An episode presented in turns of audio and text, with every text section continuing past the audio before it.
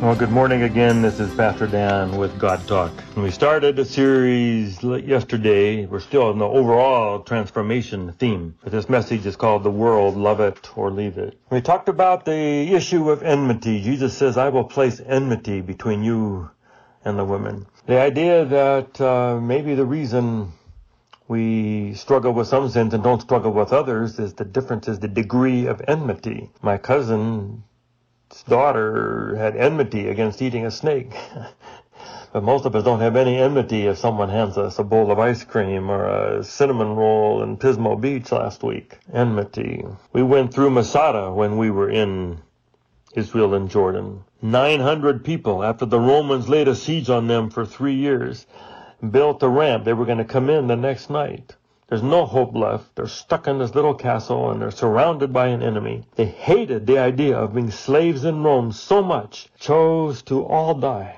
That's the power of enmity. Say, I don't want that. So I'm going to do this instead. God says, I will put enmity between you and the woman. So if there's some things that you and I just haven't gotten transformed, that we're still doing year after year after year, maybe not enough enmity. God is trying to put enmity there to make us hate sin. And if we hate sin enough, We'd rather die than do anything that would hurt us and to bring dishonor upon God or hurt other people. We would never sin. So the problem with sin is not enough enmity. It happens in the mind. Second Corinthians is pretty clear in chapter 10 that we're in a war.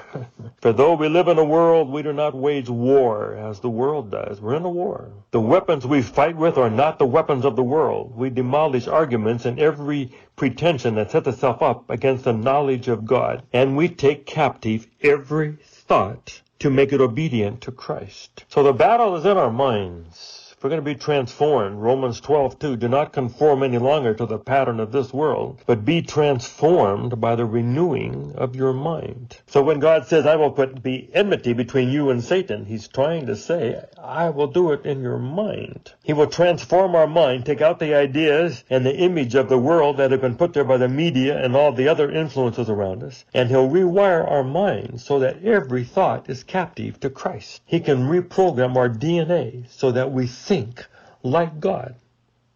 I did chapel at the academy a while ago, and I told them while I was growing up, the church made these absolute rules. No movies at all, no rock and roll, no jazz, no dancing, no jewelry. We didn't have to think. All you had to do was ask God for the power to keep the rules that were very clear cut. But after 150 years, the church has changed. And maybe there are no categories that are completely all wrong. There are good movies and there's bad movies. There's good music and there's bad music. There's good rock and roll and there's bad rock and roll. See? Good jazz and bad jazz. There's good dancing on the Sea of Galilee and maybe there's some sexual crazy bad dancing. It's inappropriate some places. And you have to think. It's all in your mind. You have to decide, do I have enmity against this or is this okay? You have to make choices. And you have to be able to see the differences in those parts of the world where you can enjoy and celebrate and love the world and other parts of the world where you have to leave the world and you have to have enmity and say, I am not doing that. That's going to hurt me. It's going to dishonor God. It's going to hurt some people, and I want nothing to do with that. And you feel about it the way my niece felt about eating a snake. There's just no way. I'm not doing that. And that explains why some of us have some sins that we never seem to quite get over. All we do is pray about them. We get up in the morning and we pray this one minute prayer, God, bless so and so and help so and so who's in the hospital.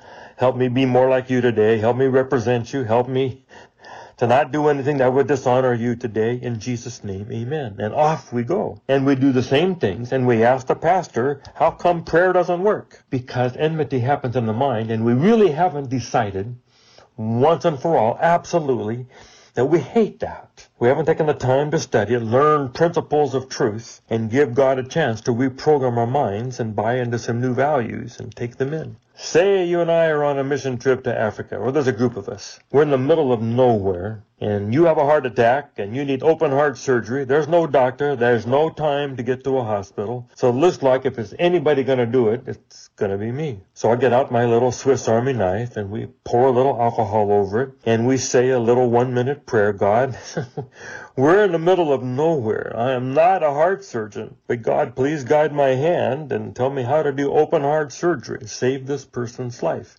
In Jesus' name, amen. And I say, okay, let's go. you gonna let me do it?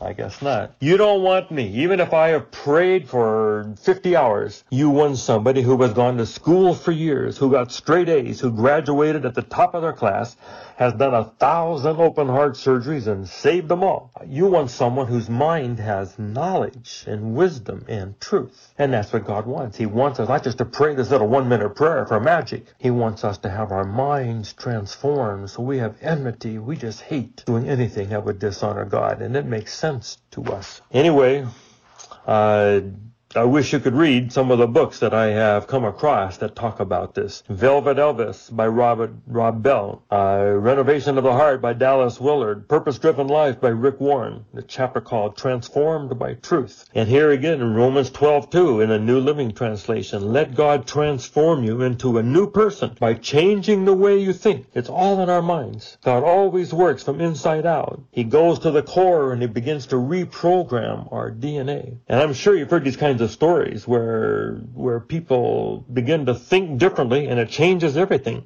Homeless man climbed into a freight train. As his eyes adjusted to the darkness, he realized he was in a refrigerated car, and they found him the next morning curled up in a ball, frozen to death, except one small problem. The refrigeration was turned off. All in his mind. I was with someone in India. He got a bottle of water from the Ganges River, put it in the refrigerator so he would take it back to America. In the morning, he was during the night he was thirsty, went in there, didn't think about it, grabbed a bunch of water, and had a good drink.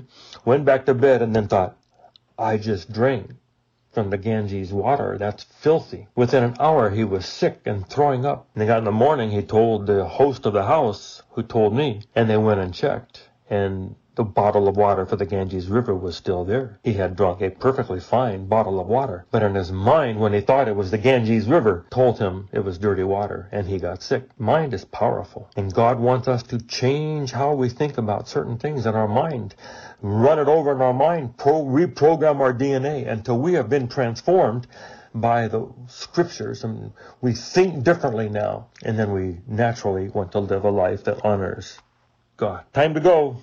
We'll be with you again tomorrow. May God give us all enmity in our minds. May we buy in and be all in for living a righteous life because it makes sense. See you tomorrow. God bless.